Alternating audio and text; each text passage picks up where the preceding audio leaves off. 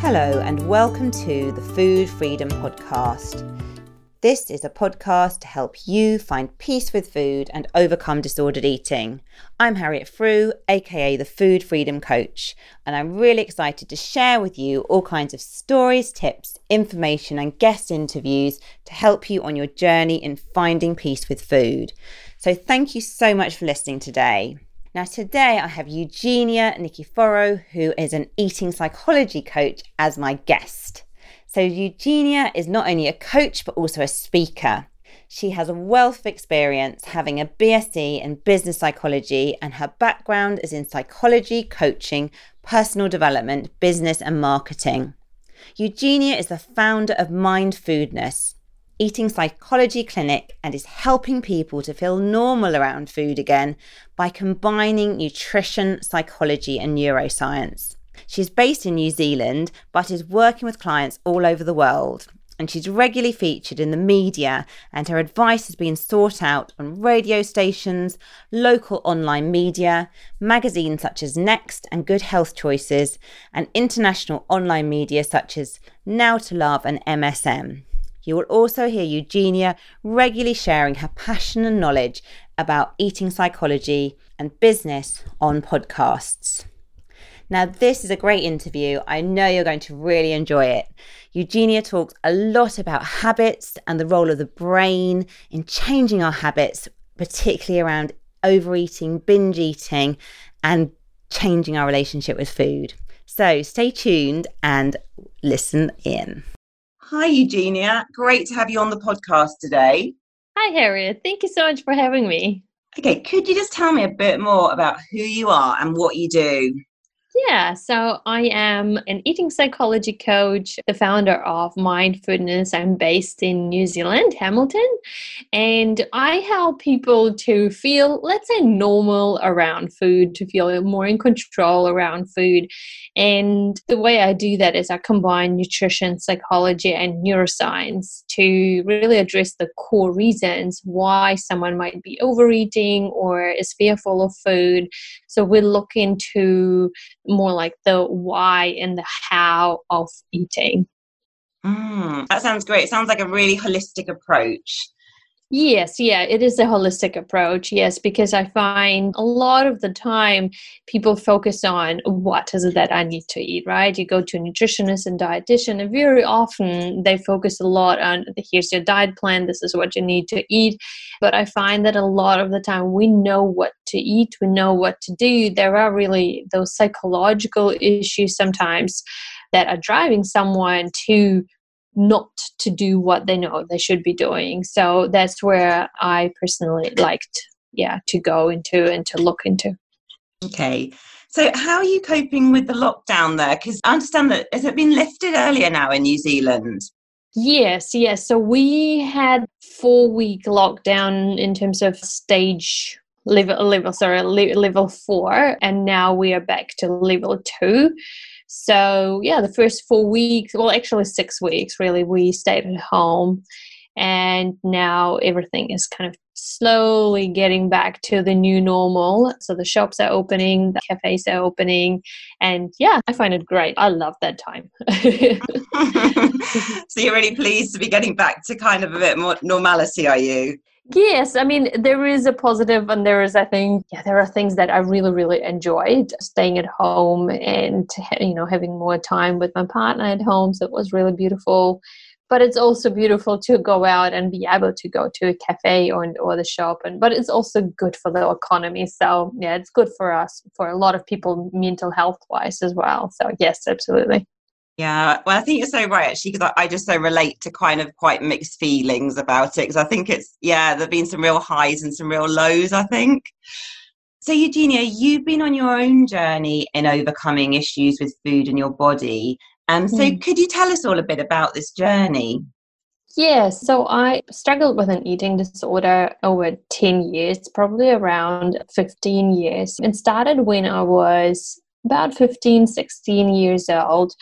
And it started very innocent with, I guess, girls talking about how to lose weight and how to look better. But for me, I think I, yeah, went a little bit further with that. And didn't I think recognize that as an eating disorder as such because nobody spoke about it. It was almost normal. I knew that the things that I was doing were not normal, so they were secretive as well. But nobody spoke about it, so I didn't know actually anything about it, and I never spoke to anyone openly about it either. It was not until so that's why that was when I was living in Germany. It was not until I came to New Zealand that I slowly started recovering because I was away from my environment that I knew, and I also started going or uh, joining new groups and started new hobbies. So that slowly really helped me to turn my focus from eating and food and my body to really enjoying life. So to experiencing even my body in a different way like for example doing yoga. So looking into what is it that my body can do. And then i started dancing. And again i guess enjoying what a body can do instead of what is not good enough about it what's not good about it and yeah so very slowly then i got better and then unfortunately i decided to join like a body physique competition and that was a time in my life when things were just not not good. So I broke up from my long term partner. I was really, really unhappy in a job. And so it was like a spiral and just so many factors that led to another really major dip when it comes to an eating disorder. And that turned into more like a binge eating disorder. So I couldn't get out of it for a long time until I got help and support. And yeah, and then slowly I recovered, and it's been quite good. I think since yeah, for about five years. Hmm, that's so good to hear. And it sounds like initially, was it more a kind of restrictive kind of eating disorder to start with? And then when you got into the sort of body physique stuff, that's when it developed more into binge eating? Yes, yeah. So first it was more restrictive. Then I wouldn't say that I was bulimic, but let's say there were behaviors that were similar to someone who is bulimic, but it didn't last long. Mm. But it was yes, very very restrictive and very controlling of my body and fear of gaining weight, I guess as well. Yeah. Yeah, and I know because I've, I've kind of worked with clients and spoken to other people that have been in that whole kind of body physique world. And I think mm. it's incredibly challenging, actually, I think, isn't it, to kind of have a healthy relationship with food when you're kind of pushing your body to such limits. That's right. Yes, and uh, back then I really thought I'm I'm well. I'm feeling good. I feel good. So why can I not do that? I really believed I can do that but what happens is because I think, especially for women, and I see that for most women even more, when we are restricting so much food, it's really emotionally hard to sustain it for a long time. So your hormones change. So I lost my period for half a year, for example, and emotionally, I really needed psychological support to actually get yeah emotionally stable again. So i think it's it is quite hard for a lot of people yeah. Mm, sure. And was it like a hard decision to leave that kind of whole body physique kind of world or was it kind of quite a clear thing that you kind of you know you really wanted to do that because you could see how damaging it was to you no, it wasn't hard because I think if I look back there were so many different things that were just not working in my life in general. And i got to let's say i hit rock bottom and to me it was clear i really need to do something about it. And that's when i reached out and asked for support. I, I for the first time ever in my life i actually spoke out and i said hey this is what i'm doing I really need help. I actually can't do this on my own anymore. I need help. That's where it was my ex partner who then suggested a family friend who was a psychologist, and he was actually helping me. And to me, that was clear. I really made huge changes and major changes in my life. And one of them was to fully get out of the gym environment, the exercise environment for a, quite a while, and also leaving my job. Like, really, I made major shifts there. Yeah. So, no, it wasn't really, it, it wasn't. I just, I wasn't well. Yeah, sure. So it sounds like, in a way, yeah, leaving that kind of world, it kind of coincided with lots of things where you were making changes in your life. Yes, yeah, like it was a big pivot, absolutely, yeah. Mm. So, was the turning point kind of going to see that psychologist and actually beginning to be open about your struggles? Yes, yes. It was two things. One was to actually first time in my life to speak up and to share about about my struggles, to, to share about what's going on. Then seeking support again for the first time ever. And then also I have a friend who is a coach and I shared with him for the first time as well and he said to me, Well, have you shared it, like, let's say, openly on, for example, social media? And Jesus Christ, no, I've never shared it with anyone. And he said, Well, why not? And I think I said to him, Well, I'm scared of what people might think of me. And I really would like, you know, to portray a certain image of myself. And I don't want people to judge me. And yeah, I guess I was scared, but then he showed me the the benefit of it and actually just to to get it out, to speak up, to get it out, share it, and then you don't need to be secretive. You don't need to carry this load, I guess, on your own. So that's what I did as well. And from then on, I started sharing more and be open about this topic and I'm able to, yeah, to speak about it. And then at some point decided that I want to help other people, in particular women, who are struggling with that as well. So that's why sharing my own journey was definitely a part of it as well. Mm, so kind of like sharing and being open and i guess it's something that we so shy away from sometimes don't we? Like with an eating disorder or disordered eating you can feel so much shame. But it's just so helpful i think just to hear you know like from your experience and so many others that like when we speak out it kind of starts to take away that shame and it actually really helps kind of with your healing Absolutely, yes. And I found that the more I shared, the more open I was, the more people shared it back. And so, oh, yes, I absolutely can relate to it or I can understand. There was never any judgment from anyone, or at least not that I saw it. It was actually like when I shared that openly on social media, there was so much great feedback that came, and support that came from people so they felt connected and then they feel more open to be vulnerable and to be open as well. So you're kind of creating this open space for people to also share and then we don't need to suffer in silence and feel like we are the only ones because we're not. There are so many people who are struggling but the problem is that, yes, like you're saying, we feel so much shame and we feel like, well, something is wrong with me, I'm broken. And I think that makes it really harder because we feel alone in this as well.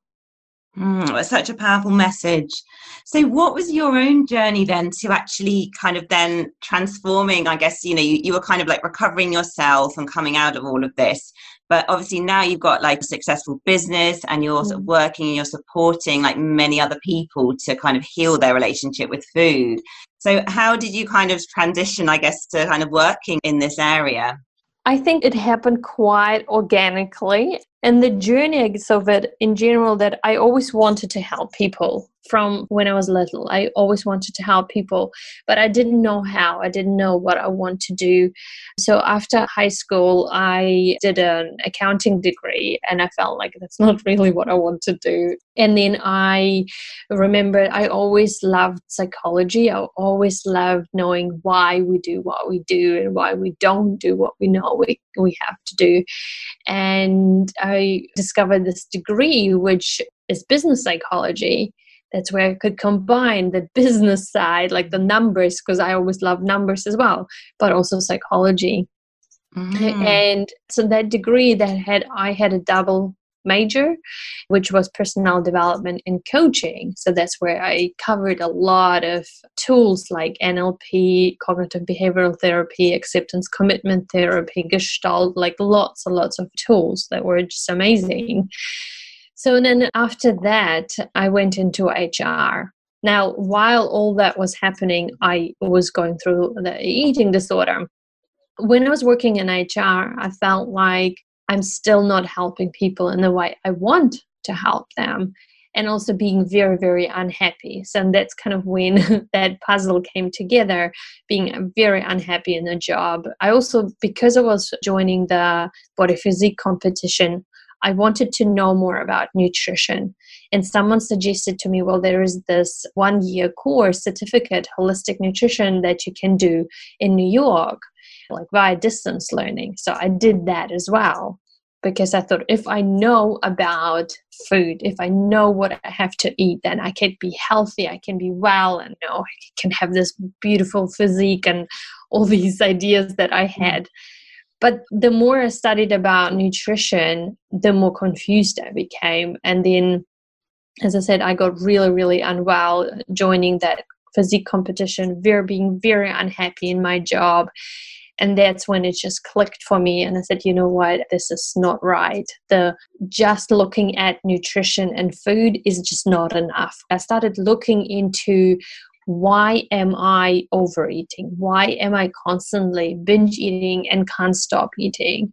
How am i eating? I say being secretive and then a lot of it a lot of sugar. So that's when it started coming together with me and then i decided to quit my job and yeah decided that i'm going to help other women who are going through this. I believe that i knew enough to just start in terms of focusing on nutrition and as i said i also had already that psychology and coaching background and i felt i had enough to get started and that's what i did just quit my job one day and started my business. mm. well, fantastic. I mean, I think you've just got, you know, such a wealth of like knowledge and experience to share.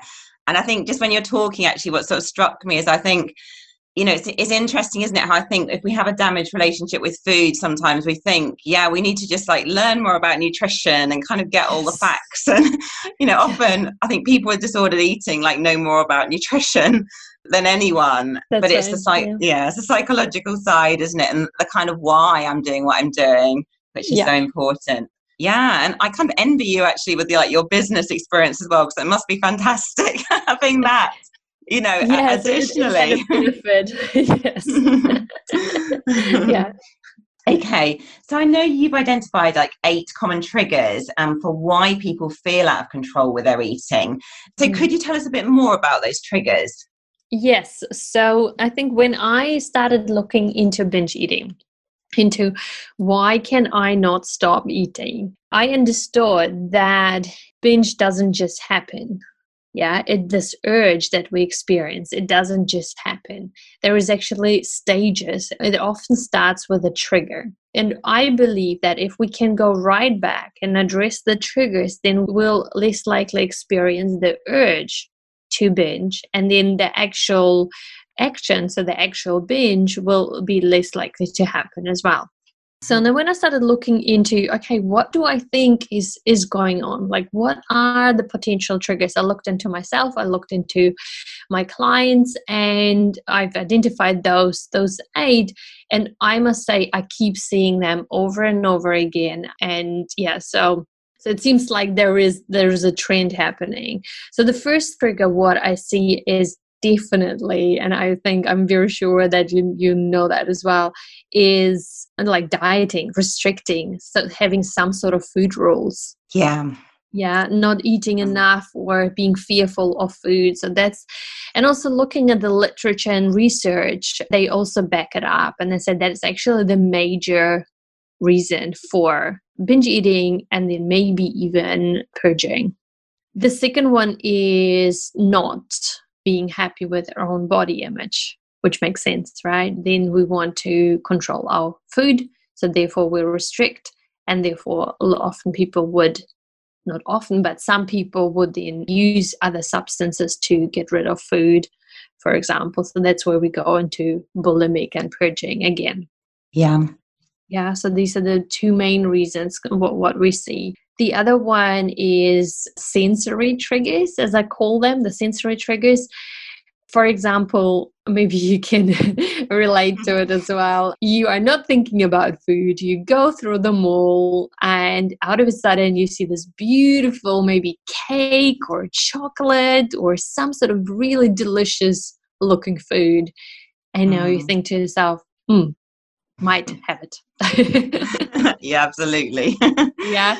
Or let's say sometimes clients describe to me they are not thinking about food and let's say come home, someone is cooking or baking chocolate biscuits.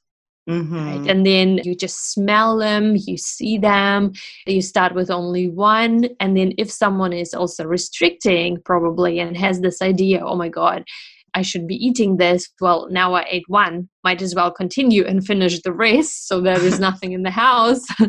then that can trigger to also overeating or binge eating.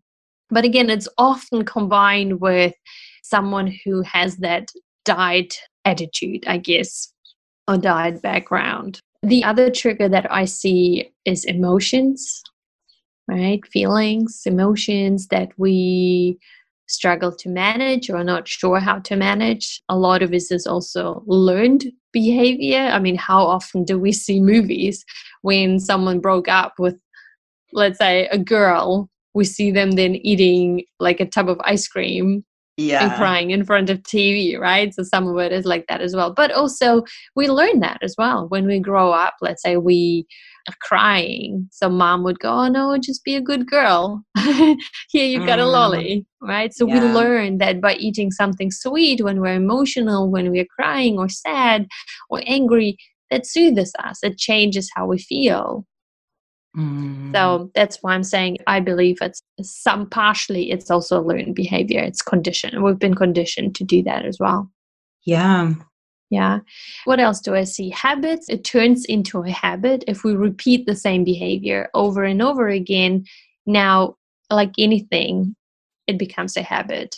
Yeah, it becomes part of what we do.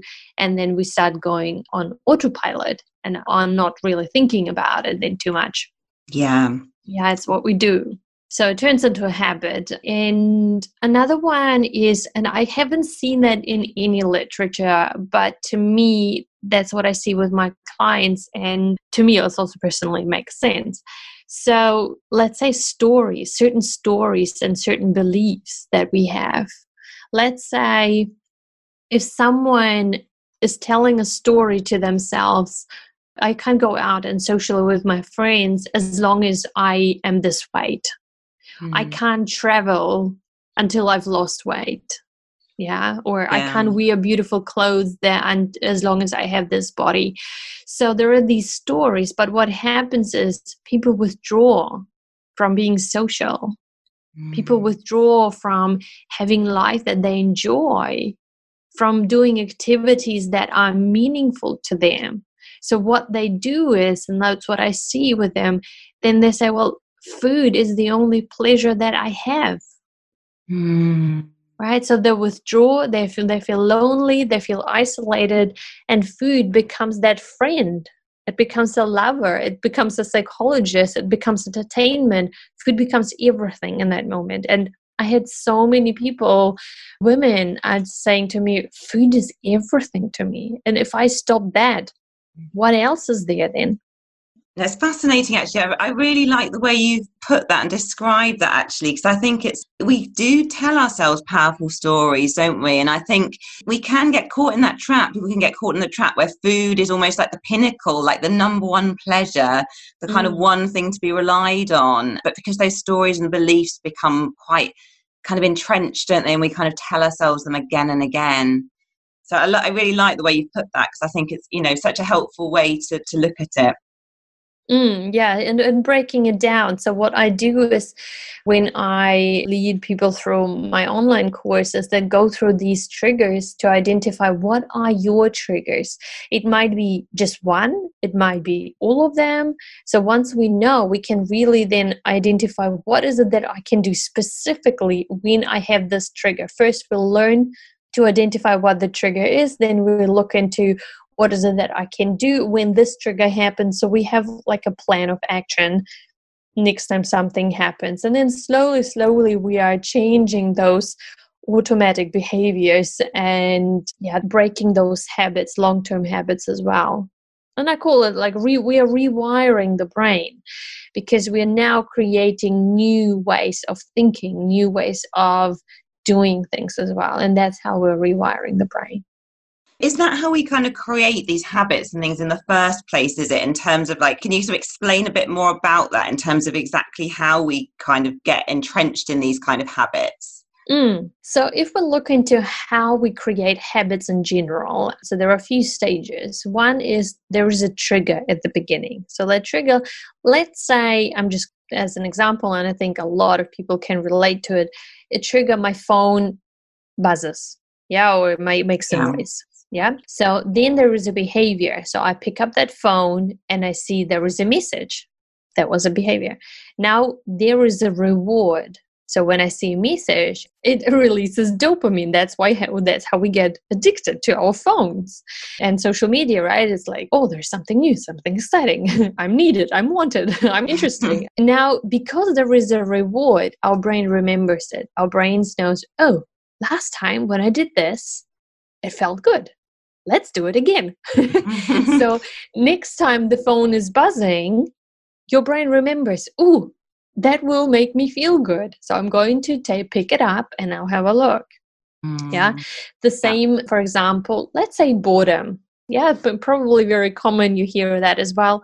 People eat because they're bored. Yeah. Boredom is a trigger. At the end of the day, it's just a sensation in the body. It's a certain state, right? It's a state that we're in. We're bored but I see that as a trigger. Now, there is the behavior. So every time I'm bored, I'm going to go to the kitchen and eat something. So it gives me something to do. It occupies me for that little while. Now there is a reward. Reward is it made me feel good. I did something. It kind of entertained me for a little while, released dopamine. So I get this a bit of a food high, maybe as well.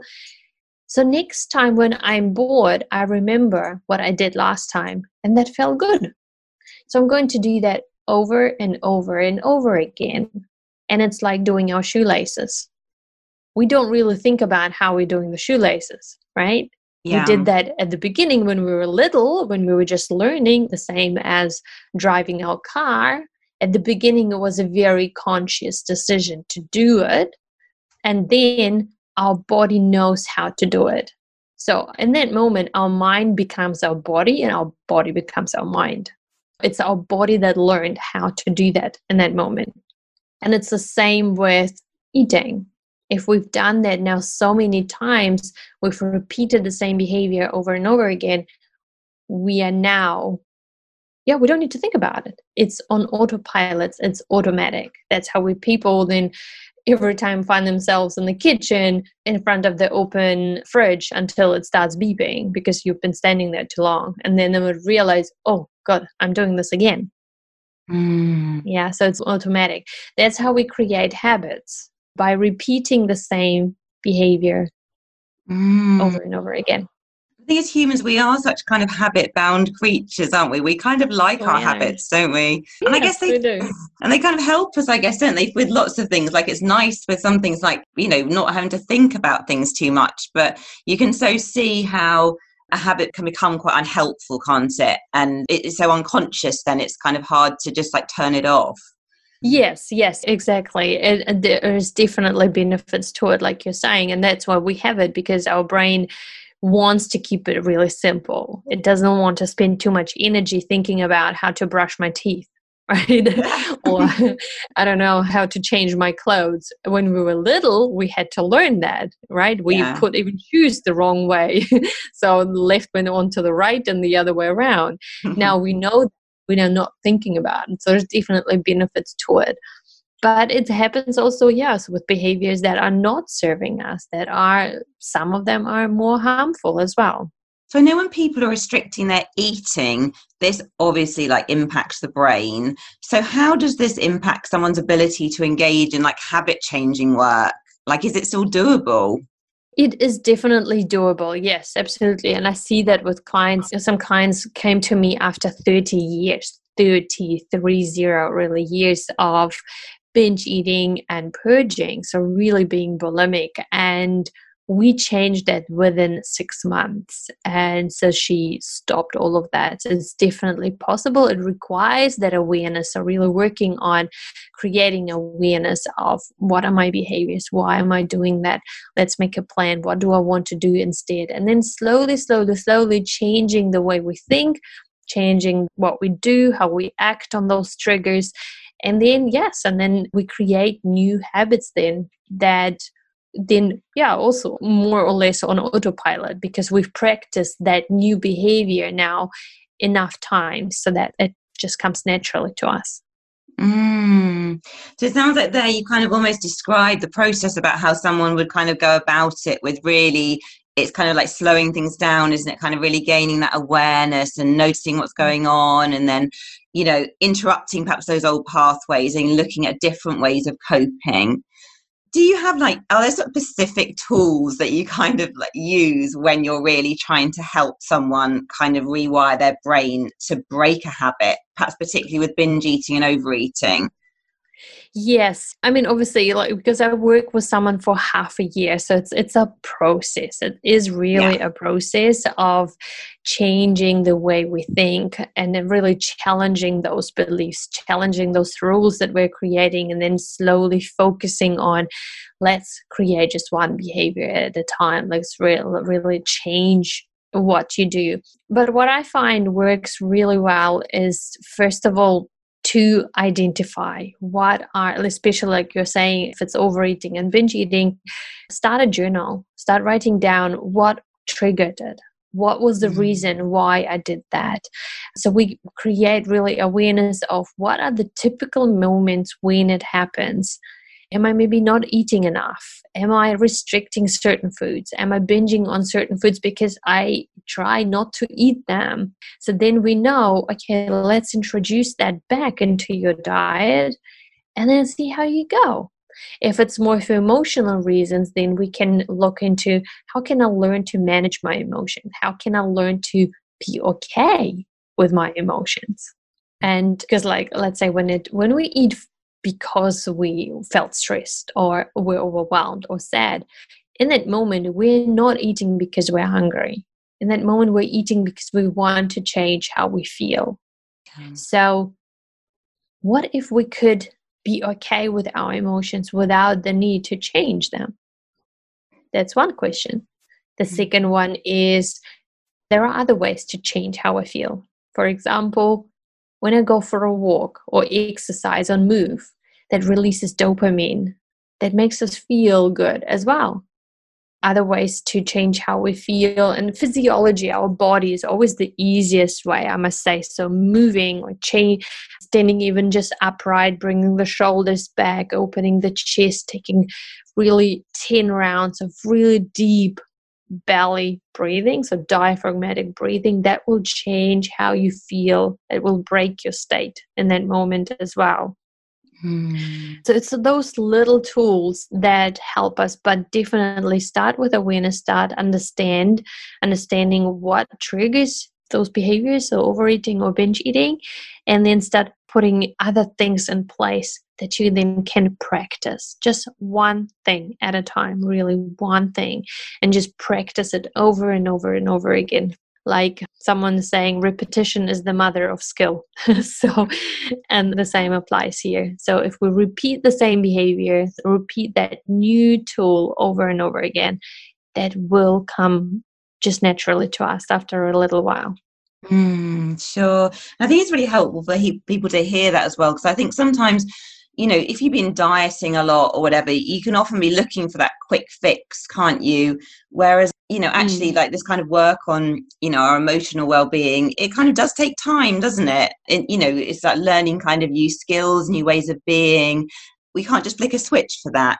No, we can't. And we really, in that moment, we almost have to unlearn to be ourselves in some of the behaviors right? Because if we've been repeating that same behavior now since maybe we were little so for the last 20 years we can't expect that it's going to change within a week or two. So we have to unlearn that being that yeah as i said because it, it almost becomes a part of what our body does it's our body that's often acting much much in our mind can catch up. So we need to unlearn that habit of be ourselves in that moment as well. Yeah that makes a lot of sense. So how do you find that your clients kind of engage in this habit breaking work? Can you elaborate on that question please? Yeah, and no, it's sure. Like, I guess I'm just wondering, like, is it something that people kind of really kind of get into and they feel like they can use the tools and they can start to see the changes? Or do some people really struggle sometimes to kind of be able to put some of those tools into practice? It depends. I find most people are doing well because they are simple tools. They're not something complicated. But then, of course, everyone is different. And I find what maybe works with one person doesn't work with someone else. So we need to then think about other ways to do that. Some people like, for example, to have a food journal not tracking what we're eating, but more writing down why am I eating that? Why and what was the reason? What is it that I ate in that moment? And how did I feel? in that moment. So more like the why and how rather than the what. But some people don't like it. For example, they find that they start obsessing over food and they focus too much on what and how much they ate. Yeah. So then if I see that that's kind of what's happening, then I ask them not to do that anymore because then that's exactly the opposite of what we want to achieve. So everyone is different, and I think we need to find what works for that person. But most people, when it comes to like those basic tools, like let's say deep belly breathing, moving your body in a very gentle, very like restorative way, I find that that usually works for people. Mm, that's so great to hear. And it sounds like, you know, it sounds like you offer a very sort of personalized approach, don't you, really, and kind of work with the individual and kind of, you know, because we are all a bit different, aren't we, in terms of kind of mm. the tools that we're perhaps going to engage with. You know, we're going to engage better with some than with others. Yes, yeah, absolutely. Yeah. So, do you find as well now, Eugenia, like in with in terms of your own relationship with food and your body today, do you find that you know, kind of drawing on all your knowledge and all this kind of journey you've been on, like how are you kind of feeling in in terms of your relationship with food and your body today? It's an interesting question. So I find it's always a journey. I don't think it ever ends. I don't think it ever finishes. I think we always evolve. Most of the time, I see myself as real well, as recovered. And then there are days when even old triggers come up. And just a few months ago, something came up, and I was really taken by surprise in that moment that I even got triggered something that my partner said and i was really surprised. But that gave me a moment then or an opportunity to look into it again. Say okay what was the trigger? Where's it coming from? Just shows me i need to look at it maybe again and then i'm fine again. So yeah. yeah it's a journey and it's progress and it evolves as we go Yeah, no, I mean, I'd agree. I think we're, we're kind of all on that journey, are we? And we're going to never reach the complete pinnacle of kind of self actualization, I guess. Probably not.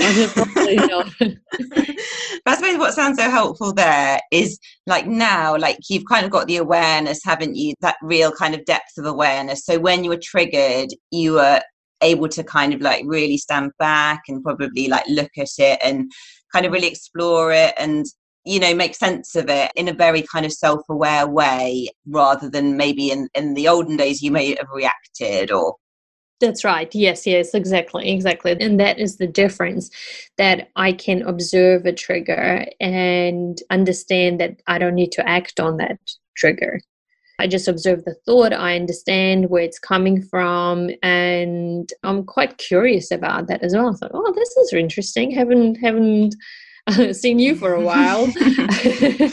but I'm aware that it's a trigger and I don't I don't act on it. And that is the difference. And I think when I work with clients, I say, you know what, we're not expecting this to change overnight and even the six months that we're working together. But what I want for you to do is to differentiate the eating disorder voice or disordered eating voice from your own and then be able not to act on it. And then slowly, the less you act on it, the less power it has over you. And then slowly, slowly, it will get quieter and smaller and it will come back less frequently as well. Mm, sure, and that's so helpful. I think it's just such an encouraging message because I think sometimes people feel quite disheartened that you know, oh, I'm still feeling this way, I'm still getting triggered, and you know, and it's actually just it's so helpful, isn't it, to hear actually, you know, I think you know we all still have our triggers sometimes, but actually we can learn to react differently and to not, you know, and actually that voice, that unhealthy voice, can become much quieter and diluted over time, so we can respond differently. Mm, absolutely, yeah. So, what are your three most valuable habits, do you think, that are vital for your self care and staying like mentally robust today? For my own self care? Yeah, for yourself. Okay. One thing is my morning. okay. I yes, so my morning time in the morning I take usually 2 hours before I even speak to people before I see my clients, like really taking my time. And I know I have the luxury to do that as well, being able to work for myself and, yeah, create my own schedule, I guess. But I do create that time for myself before I give. I need to create that for myself. Yeah, my morning is very, very important to me. What else? Definitely eating well. That's important. Eating well so that yeah because obviously there are days when maybe i had a little bit more of food that doesn't make me feel as good. So then i know okay you know what? That's what i did. That's okay. Just go back to eating more food that actually makes me feel good. So mm. having having really nice balanced meals regular meals definitely and not restricting the way i used to do it. So being very like fully fully aware of that. And probably movement movement even if it's just a gentle walk or my partner and I really like going on tramping hiking. So being outdoors or just even going for a walk out to town. So for us to get to town it's a half an hour walk. Most people take a car we would just walk one way and then the other. So it's about an hour walk which is great yeah. so movement yeah being outdoors being active that's that's another way for me to look after myself Mm, that all sounds really good. And where you live in well, New Zealand, like, are you kind of are you are you kind of like out in the countryside, and like, do you have like lots of nice hikes and walks around you? We're not in countryside. Hamilton is a city, but the way New Zealand is, everything is very close by. So for me to be out in, let's say, the country or the mountains, it's about half an hour drive, I think, with the car.